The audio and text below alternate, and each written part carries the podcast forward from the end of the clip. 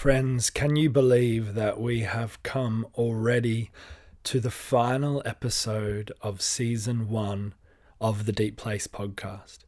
Can you believe it? I cannot believe it at all. We have been going, this is our thirteenth episode right now, and we've had a wonderful season. Uh, full of really incredible interviews that we've done. Uh, and Joy and I have had wonderful, great, in- just fantastic chats about lots of things. I hope you've enjoyed uh, listening to this season as much as we enjoyed doing it. It hasn't all been smooth sailing for us. Some of you might know that Joy has been sick of late, and she's also pregnant with her sixth child.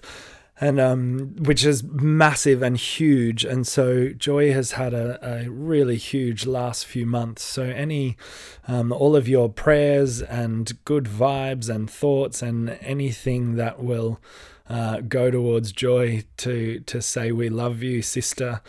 And um, may you continue to bring your goodness and incredibleness out into the world. Uh, in fact, she is continuing to do that all the time as she does. There's, as even though we're we're ending our first season of this podcast now, there's a few different ways that you can keep on ga- and keep on engaging with Joy and I over this next while. We're not sure exactly when um, we will get to season two, maybe towards the end of the year sometime. Um, we're still got to work all of that kind of stuff out. But in the meantime, one of the ways that you can connect with, with Joy's work still is she's putting on, uh, once again, this will be her second run through of uh, the Aperture of the Heart Uh, online course that she does. Um, her second run's going to start on July tenth. So we're talking like nine days away, uh, not long at all. And you would be crazy to miss this. Uh, some of the, I've just been reading through some of the testimonials from the students that she had during her first time of running through it. If you want to hear more about, um, more about the content and all that it involves, uh, episode five of the Deep Place podcast uh, is all about kind of Joy's heart around Aperture of the Heart.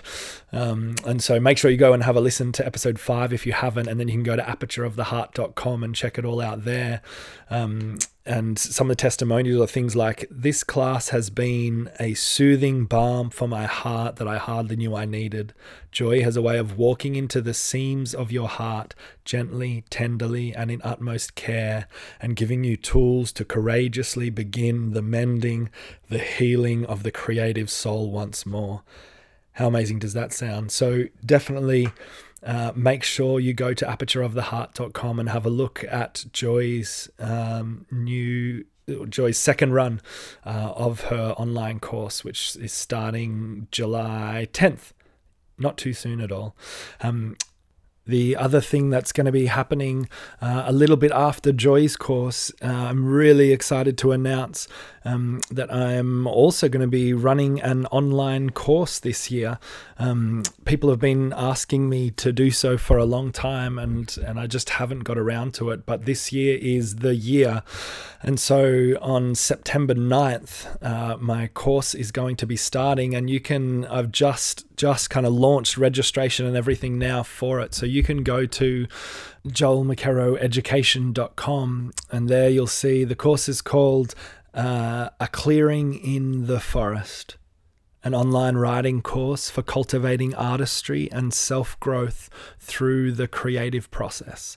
And this is a little ad that I did for it. You can have a listen now. So after ten years within the creative industries, working hard on many different projects, and after teaching about the creative process to over thirty thousand people during this time, I thought I finally needed to bring together all of this learning into a space where others could engage, an online course, a creative process course. This is what I invite you into today, to carve some space in your life. A Clearing in the Forest.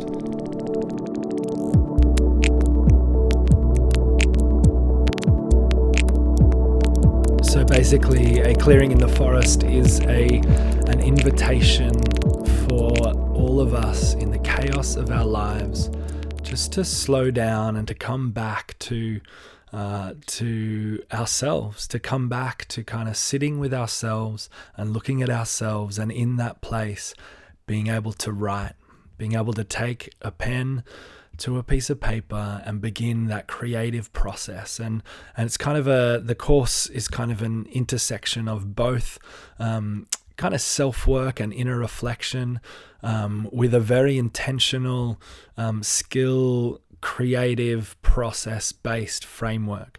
And so I'm going to be going through my framework for how I craft and write my poetry, my fiction, my non-fiction, all the things that I write, um, and kind of showing showing you this intentional way that I um, that I go from a blank page, from having absolutely nothing, all the way through to where I am able to invite people into the experience of what I have written.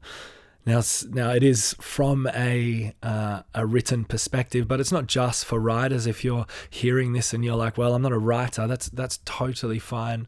Um, it's for any creatives, any person who wants to um, begin with writing, taking writing, and to use writing as a way to um, translating that into your own creative process, into all the things that you do. But I mean, all of us uh, are writing in different ways, even those who are just um, putting things up on Instagram and all that kind of stuff. To be able to uh, take your work and to bring words to it is actually really important in our Uh, in our world today, to be heard. Um, it's it's such a crucial uh, skill to have, an ability to have. And so I kind of want to show you how to use writing to move people, how to use writing to inspire people, how to use writing to Um, to reflect on your own life and and do some some of the work. We're going to talk a little bit in today's episode of the podcast about restoring your life, and I'm going to talk a little bit about that within my um, within my online course, just in in a bunch of different ways. Um, but it's I remember hearing just the other day from someone who was saying um, they've begun to write about their own story, and uh, they started writing, and really quickly what they thought they were writing about, it began to change. And actually they needed to write about their dad and their relationship with their dad, and that's what was coming out in the writing. And they were just trying to work out where where to go to from there. How do I take um, if if the questions that are coming up in me, if if what my life questions and and what is what what things are coming up in me that are calling me into for for this person into reflecting on my dad, then then how do I get into that? How do I um, how do I move into that and write and create out of that? And so we're going to be looking at kind of four the four major movements of my uh, creative process, beginning um, with inspiration, where we Uh, how we can open our ears and our eyes to the world, um, to begin to create out of, crafting that space that we need uh, to find the the fragments of uh, inspiration that are there for us, moving into taking those those fragments and crafting them into Um, be it poetry or story um, or reflection based or whatever it might be. It's it's how to take that inspiration and begin to get it down on the page, and then begin to develop that and find the kind of freedom and flow within that. And then how to take those words, and the, the third step in my uh, creative process being one of construction. How do I take um, all the stuff that I've written and really work hard on it and, and bring the best out of it? Uh, then moving into the fourth step being the invitation. Um, so that's a very, very brief overview of kind of the creative process framework that I want to take you uh, through within this course. So Uh, I would love to have you. If you're interested, go and have a look at joel mckerrow education dot com. Um, it's been a wonderful thing to bring together, and I'm so excited to be able to share this with the world um, and with all you creative people out there. There's also an early bird discount just for the next three weeks. So go and have a look and register before then if you can. Um, so we're about to now listen to the final episode. Um, it's Joy and I chatting about the stories of our life and how um, creativity can restory our life. So sit back and relax. uh, enjoy this final episode with Joy and I chatting, and then check out aperture of the heart dot com and joel mckerrow education dot com for you to get some your your Joy and Joel filling uh, while we uh, have a pause on this podcast till we get to second season. Thanks so much, everyone. Uh, it's been so great doing this first season. I hope you enjoy this final episode.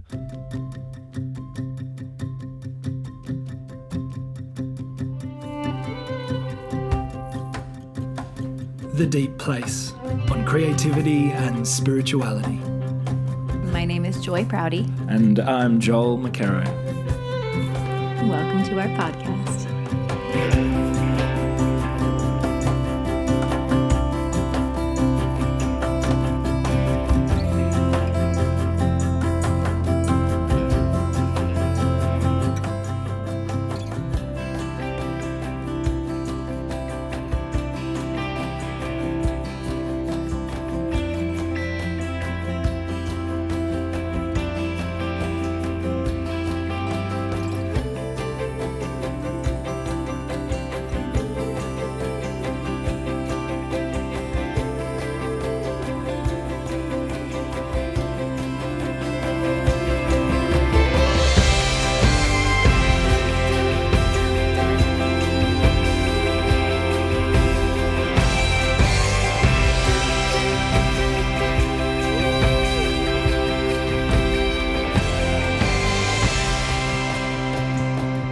Joy and I once again are in, where are you, Joy? Coming to you from Nashville, Tennessee. And I am coming to you all the way from Melbourne, Australia. Technology these days, we can talk to each other and podcast across the waters. Across the entire world. Isn't that incredible? It really is. Thanks, technology. Let me start with a quote from Anne Lamott, one of our favourites. "We write to expose the unexposed. If there is one door in the castle that you have been told not to go through, you must. Otherwise, you'll just be rearranging furniture in rooms you've already been in." Most human beings are dedicated to keeping that one door shut, but the writer's job is to see what's behind it, to see the bleak, unspeakable stuff, and to turn the unspeakable into words. And not just any words, but if we can, into rhythm and blues. It's like there's uh, five bricks on my heart, on my chest. You know, that was one of those where I just, I couldn't, I couldn't breathe. Yeah, yeah. How easy it is to to rearrange deck chairs rather than going to the deeper stuff. Joel, I literally rearrange my furniture in my house when there's n- when I am. the most anxious. I've been doing it since I was a child. My mom says I've trained all my children now, but it's like, I know there's nothing that I can do, but if I, I think somehow if I can just rearrange the furniture and make it seem a little bit better here, I'll feel better. But then it's like, there's never any final arrangement that makes me better. Yeah, absolutely. No, because it takes a deeper working, doesn't it? It takes opening that door. Um, one of my, there's a really amazing crew over here called the um, Transfiguration Community. And one of the values of their community is, to disarm the world, we first need to disarm our own hearts. To disarm the world, we first need to disarm our own hearts. And I just, like, I look around at all of my um, passionate activist friends, and I look around at my creative friends, all these people who are seeking to disarm the world, seeking to do something to bring about a better place in this world. And um, and, and what I see and what I saw in my life is, when I'm not disarming my own heart, like, I look back at my life and what I actually see is a trail of broken relationships. In, in the wake of my passion to, to make this world a better place, if I haven't disarmed my own heart, I actually end up fracturing a whole lot of stuff and breaking a whole lot of people and relationships. And so um, to choose to open that doorway, as Mary says, to choose to disarm our own heart as people who are passionate about changing the world, oh, it's so important. It's so important. So a lot of my work has been has revolved around identity in the past, identity, around who we are um, and how we see ourselves. And so before before kind of creativity took over my life, um, before poetry took over my life, I um I was doing a whole lot of work with young people um, around identity. So I was actually running a course um, for seventeen to twenty-four-year-olds focused around Um, their own identity and self-understanding. So it was a lot of people going into youth work or into youth ministry, into churches, into different places, um, counselling, whatever it might be. And it was kind of a year of of self-confrontation. Get your own shit right. Work through your own stuff before you try and disarm your own heart, before you try to disarm the world around you.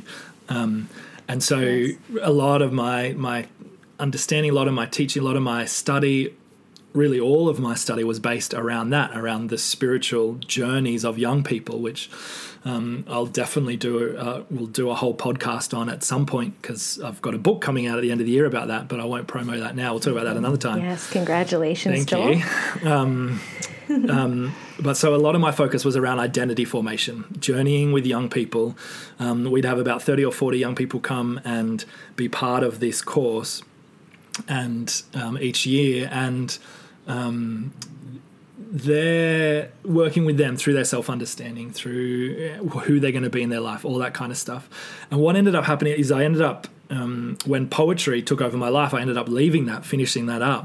And and one of my um, feelings as I was doing that was, am I just, am I leaving behind this beautiful thing of journeying alongside young people and helping them understand life and the world and God and everything else, and um, for this selfish creative enterprise of of writing poetry? How self-grandizing is that? Um, was kind of the fear words that were in my head, like mm. um, and so but what What I what ended up happening, actually, I realised that all the work that I'd been doing with young people before poetry took over my life, when poetry became my thing, it actually, I was doing the same stuff. Like in all the poetry workshops that I was doing, that I have run over the years, in the um, in the poetry performances that I do, I'm always it, it's all about identity and how we see ourselves and how the stories that yes. we the stories that we tell about ourselves and this world, and um, and so what it meant for me is is seeing that identity formation, who we are and who we become, is so incredibly interlinked with um, with creativity, with the stories that we tell and how we tell yes. them. Yes, yes. I'm soaking up every word you're saying, so continue on. Wonderful. Wonderful. Um, well, I mean, I, I, I love I, the, everything that you're saying about identity is everything that's been revealed to me in my work as well. You yeah. know, that when you're looking at someone, when you're working with someone up close, when I'm taking a picture of someone, the, the number one thing they say is that they are not, they, you know, they're not worthy to be photographed, or uh-huh. they are terrified of being seen, or really it comes down to who, when they, when they're asking, what should I wear uh, at the, at the photo shoot? What, what they're really saying is, who am I? Who who yeah. am I showing myself to be? And so it really it it's all everyone.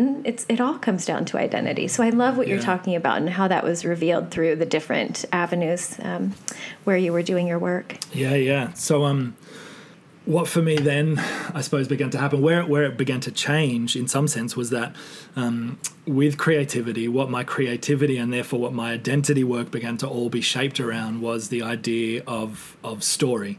Um, obviously, story sits at the heart. As a as a poet, I'm obsessed with stories.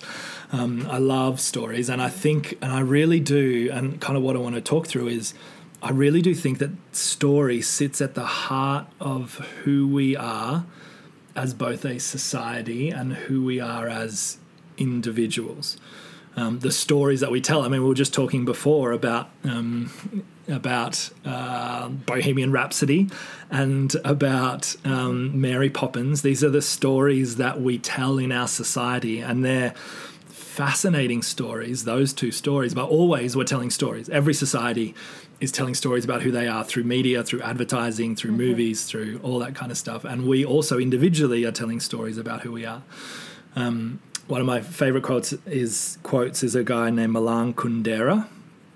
Um, he says that, um, let me find it quickly here. He says, the first step in liquidating a people is to erase its memory, destroy its books, its culture, its history, and then have somebody write new books and manufacture a new culture, invent a new history. Before long, the nation will begin to forget what it is and what it was.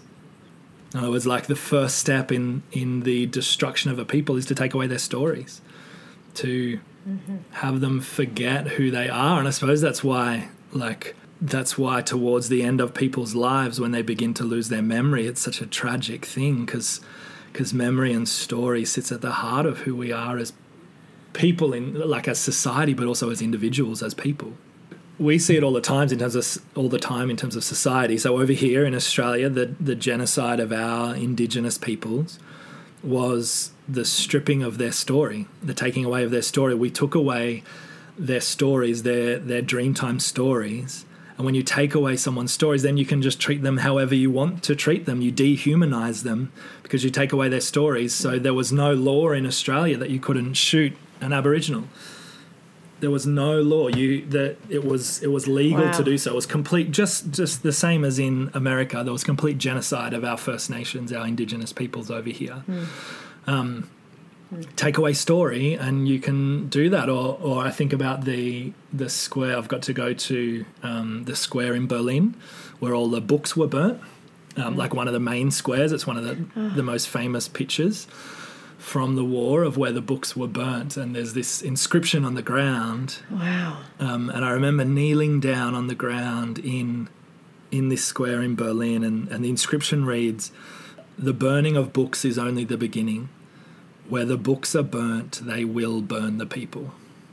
Mm. Here's what I would say, kind of coming on from that, though, as someone who's obsessed with stories, and why I believe that creativity, that poetry, that writing, that, that filmmaking, anything that you're doing is so crucial and so important, because if it's true that the first step in the destruction of a people is to take away their stories, then it must be also true that the first step in the restoration of a people is the restoring of their stories.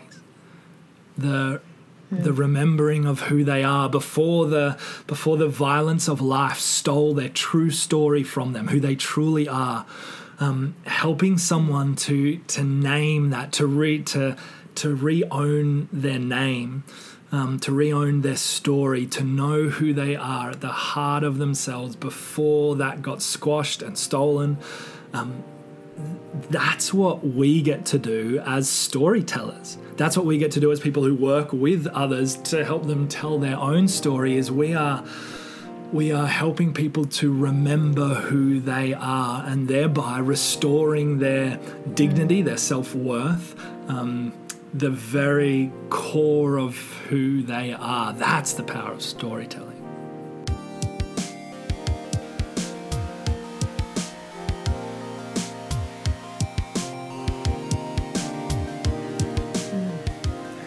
Yes. Wow. Yes.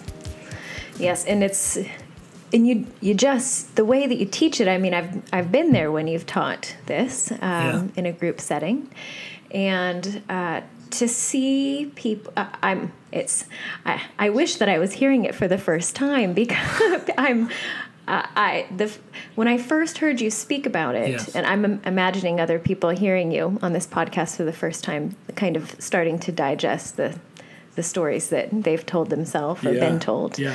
Um, but when I saw, when I saw you working with people mm. and them remembering, or even really maybe being told for the first time, you are beloved, basically, if it could put some, mm. you know, sum it up into one word, belovedness, mm.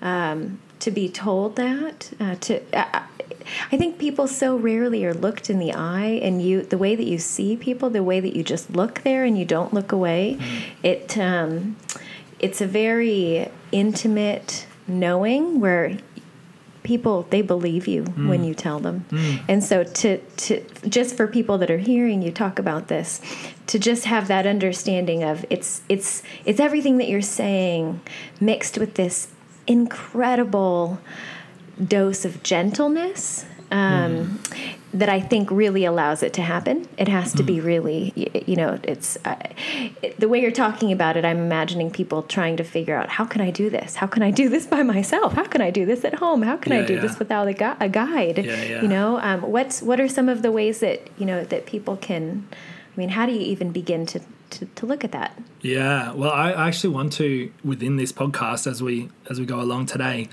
to give people just a few things that they could do um, at home and definitely don't have to do. Because as soon as we go into story, one of the reasons why we why we don't go there, why we don't open that door, is because um, in, through some of those doors is some some shadow and some can be some nightmarish stuff. And so it's really important to have a supportive community around you. So as you're listening to this as well today and and the different things that I, that I might say to do, please kind of self-register um, and self-check. And if you can't go there, because it sometimes it requires going there, like if you can't go there in any of this stuff, then that is so totally fine. Um, please don't push yourself into a place where you're processing through stories that you're not ready to process through and don't have the support networks around you to do so. Um, yeah, I suppose just a little warning there as we get into this today and think about stories. Thank you. That's exciting. I'm really glad that you're going to be working with in that way, because I think that's so, it's going to be really valuable. Yeah. Thank you. Yeah. Oh, no worries.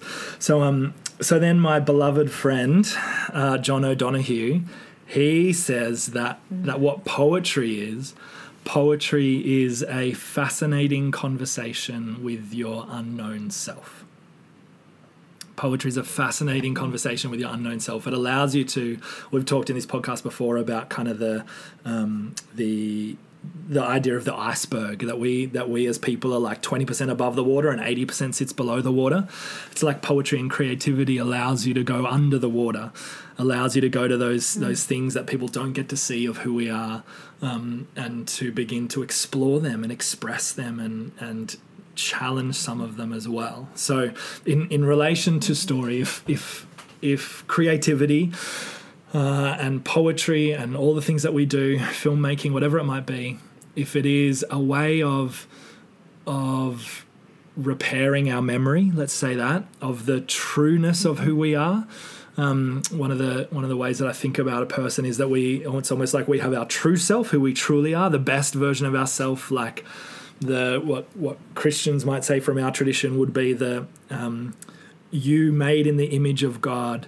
And and God, who has said, who you are, just as you, it is enough, it is beyond enough, it is amazing. We have our true self, the best version of ourselves ever.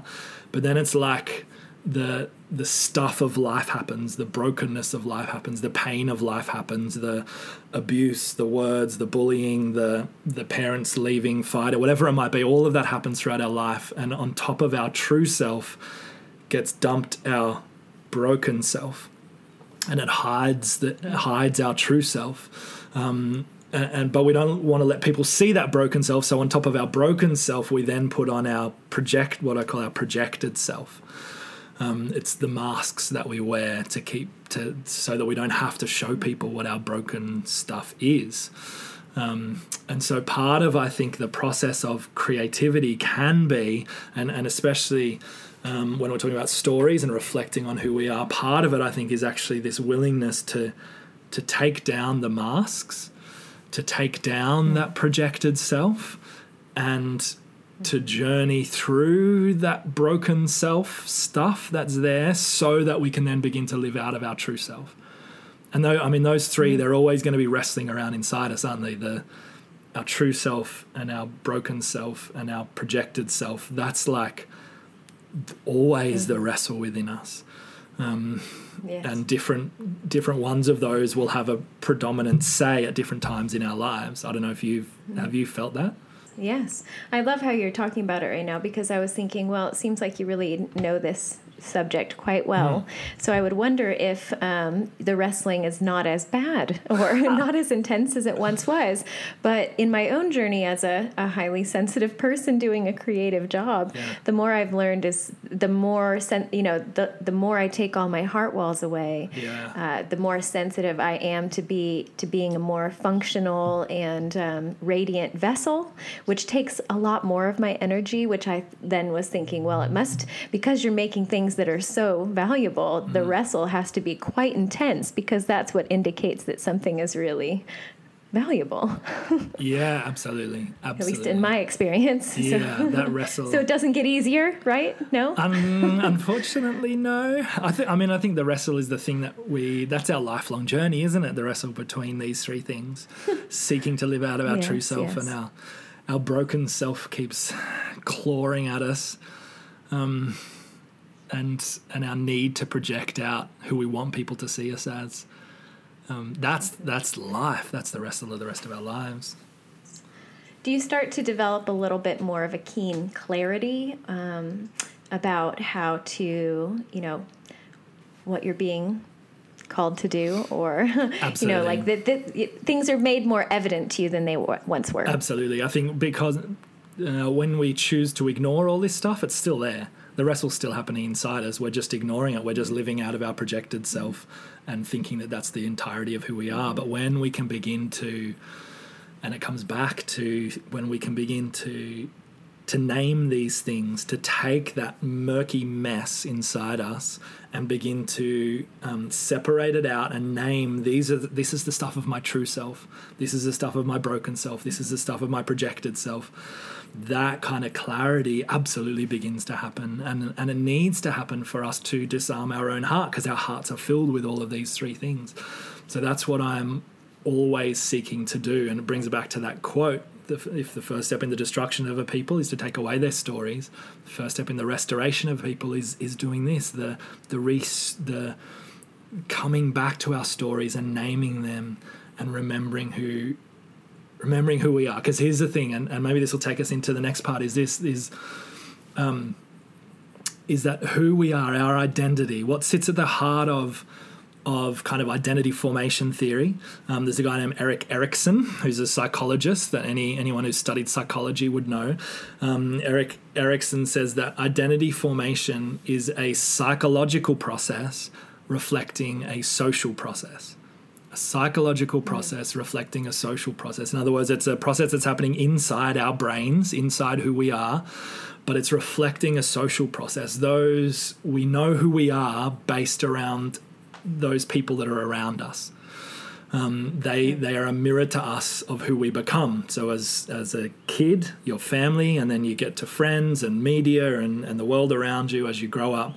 Um But what, so what I would say, and this is what I try to tell as many people as I can, because I think it's really, really important, is that who you are, your identity, is not made up of the things that have happened to you in your life. Rather, who you are is made up of the stories that you tell about those things that have happened to you in your life. And there's a huge difference between those two things. It's not what has happened to you, but it's the stories that you tell about what has happened. So you can have two people and they go through the exact same experience. Um, and maybe it's a really hard experience that they've gone through. And one person, they come out and, and the stories that they tell is like, oh, the whole world is against me and everything goes wrong for me. I can't do anything right and God's never around. God has totally disappeared and life just sucks and I can't do this life and life is hopeless.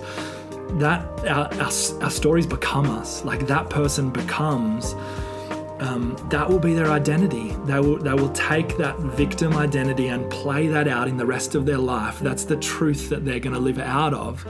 But you can have someone who goes through that exact same experience, and they come out, and the story that they tell is, you know what? If I could if I could beat that, I can beat anything. Like I am, I'm a courageous survivor. Look at what I just fought through. I could, I could do anything in this world. Come on, come at me, world. Let's go, let's go. Like that's two very different trajectories of life based on the one experience. I just wanted to share with you this really special thing when you were talking, because yeah. this has been, I mean, this has been my journey over this past year of rewiring my brain uh, yeah. out of fear to, to choose joy and um, beautiful things instead. Yeah. Um, but even things like uh, drinking soda, you know, like uh, when yeah. I felt really alone for a long time, yeah. I could...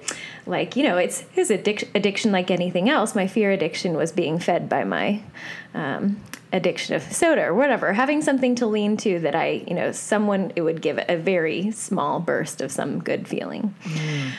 Um, and so it's, I, I see it's a choice, right? But when it gets to the point, I'm just wondering, uh, okay, wondering when, when you decide to... start making those choices. Yeah. Clearly it's painful. Yeah. Um, and so you, I'm just thinking having a very important reason. I mean, it, it, it, uh. most people don't get to this place of seeking out restoring their life unless they've hit some sort of a rock bottom. Would mm-hmm. you say that's true? Uh, yeah, unless they're being guided into it. Yeah. Mm-hmm. Yep. Because I think you you have to really recognize it's necessary. Yeah. Um, because it's nobody's making us do that. We can have the same kind of, you know, the same kind of whatever average life as before, but to have extraordinary life, it ha- you have to really want it. Yeah. And that's hard. Yeah. yeah. Um, especially when you've told yourself for a long time you don't deserve it. Yes, well, that's a whole, that's yeah. a, that's, uh, yes, a continual, it, I'm recognizing that more and more as a common thing that I've believed as a lie, but still it's like you fall into those places and you don't even realize you're down in that hole again. And then you, yeah. when you have to start saying the things out loud, you're like, oh yeah, oh yeah, oh yeah. yeah. You know, you slip in so easy, it's hard to find it. In um, cognitive behavioral therapy, they look at what we're talking about in terms of um, that you will have an event. Uh, let's say a, a, an event A. Let's say a mouse runs into your room where you are right now, Joy, and and you jump up onto your chair and you squeal your little heart out. Um, we would all think that the event A, the mouse coming into the room, is what caused consequence C, which was you jumping up and screaming. But what cognitive behavioral therapy kind of says is that it wasn't event A at all that caused it. It was it was it was B that caused the consequence, and B is the beliefs that you have about event A. The, the stories that you tell about event A, about event A, that is what caused consequence C. It's the stories you tell about mice. That's that's why you jumped up in the chair. If you told the story that mice are little, beautiful, cute little creatures, um, if that was the story you believed, then you would have just sat there and you would have welcomed the mouse like you um, like you did the wasp you were talking about in a podcast the other mm-hmm. day. Um, you welcomed the you welcomed this mouse. That would be a totally different story. What I would say, therefore, and this is where it starts to really come back into creativity and, and thinking about it and storytelling is this, is, is if it's true that who you are, your identity, is not made up of what has happened to you, but but the stories that you tell about what has happened to you, then it is also true that when you begin to change the stories that you tell about yourself, you begin to change the very fabric of who you are, your identity. If you've been telling stories for a long time about how everything goes wrong for you and, and the world sucks and, and life just doesn't go right, our stories become us. That's who you've become. But as you begin to actually challenge those stories and recognize there's a different way to see it, we have, and this is, the again, the power of story, is we have the power to... to reframe our lives, to restory our lives, to restory who we are. Because what we tend to do is we tend to, it's almost like we tend to, in our brains, when stuff has happened to us, we have this story that we tell. We'll call it our framing story. And and everything else, then we we kind of change in our minds the stories that we're telling about everything else to match our framing story. So if my framing story is I'm worthless, then everything else, what we do is we highlight all the things in our memory that would prove that I'm worthless, and we put everything else into the dark that would prove that that's wrong. So we re- we clearly remember all the times that someone said this and that person did that and I couldn't do that and I couldn't do that. when there's just as many times that we kind of just ignore, we don't, rem- we choose not to remember because it doesn't fit with our framing story, that showed me being courageous, that showed me pushing past this, that showed that what that person said was a lie, was not right. Um, we have all of these things, but we we have very selective memory, let's put it like that. Um, so what that means for us in our creativity is, is for me, that's what creativity is. Creativity is rewriting my story. Poetry is a way of restoring my life, of, of remembering my true self, who I was, who I have always been, but I've just forgotten it. That's what writing allows me to do. That's what filming allows allows you to do. That's what photo, that's what any creativity allows any of us to do, is to remember our, our truest self. Yes. Oh, I love that. And I can't help but think as a as a photographer thinking about this as in pictures, um, you know, the picture, the, the story that mm. we're telling about ourselves in the way that we present ourselves on social media, or if we, uh, lots of mothers, they say, oh, I'm not worthy of being in photographs. And so they don't they don't appear yeah. in any of the photographs, and all of the, they're absent. Um, yeah. And so that's the story they also tell themselves when they're feeling bad about themselves. Well, I'm absent. Well, I'm this, I'm, you know, I'm not. And so I'm hearing a lot of what you're saying, and a lot of the things I've heard um, women say to me um, in photo shoot scenarios.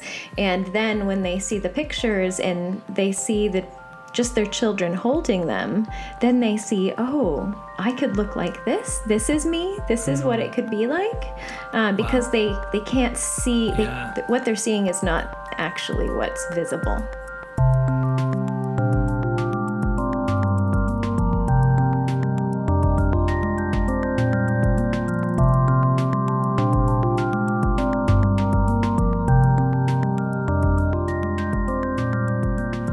Do you have a story, Joy, that you have had to restory in your life?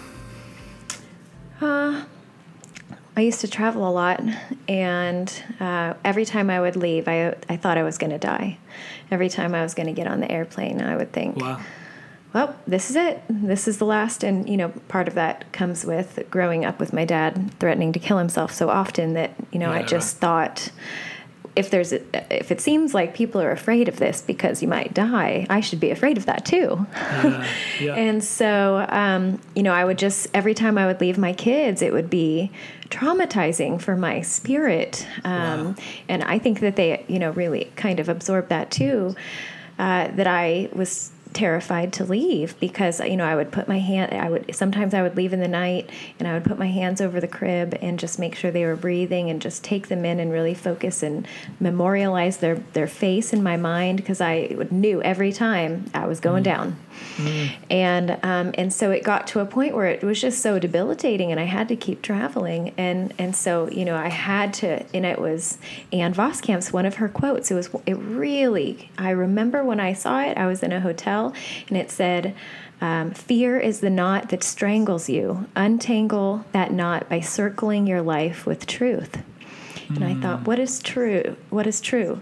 And uh, and the truth was that the chance of me dying on the airplane was not really that good. Mm-hmm. Um, mm-hmm. Like what were? Let's look at the actual odds of things, the truth yeah. of things that's not just painted by my fear that was instilled in me. You know, where was it instilled from? My father. What, you know, where did this come from? And so I realized it was just putting my body into a state of toxic stress um, that would yeah. manifest in panic and migraines and all kinds yeah. of things.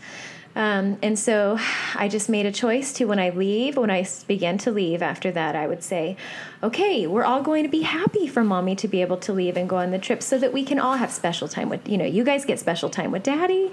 And, you know, just yeah. starting to like recognize all these things, start to, to paint it in a different way. So I wasn't like really, I, I was not letting that brick, uh, weigh my heart down. And when I would leave, I would think, okay, this is an adventure, and this mm. can be, this can be exciting. I can get a lot done. I can go and eat meals without anyone bothering me.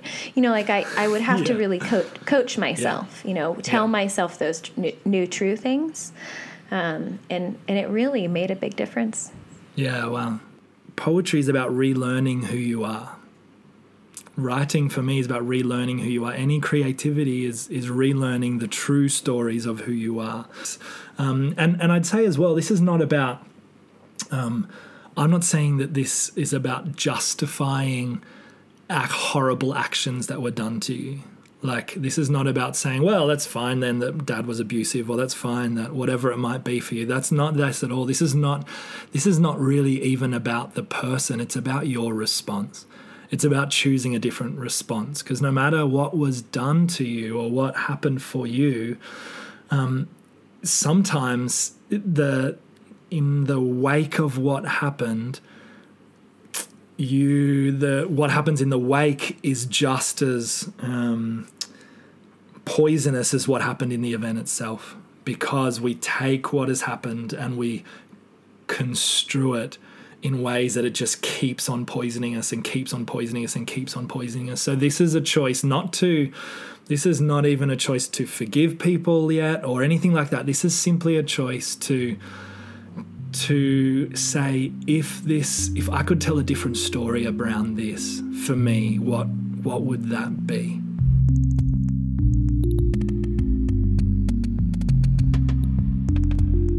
So friends, I don't know what your stories are. I don't know the stories that you tell about yourself to yourself, but I hope that uh, this episode has given you just a new way to think about how you talk to yourself and how you talk about yourself. And maybe have a think through some of those stories that you do tell, and, and if there are better, more generous, kinder stories that you could be telling.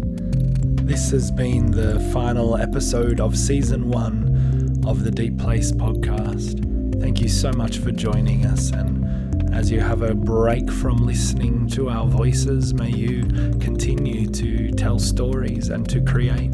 May you continue to restory those things that need to be restoried in your life. Have a wonderful few months, and we will catch you soon.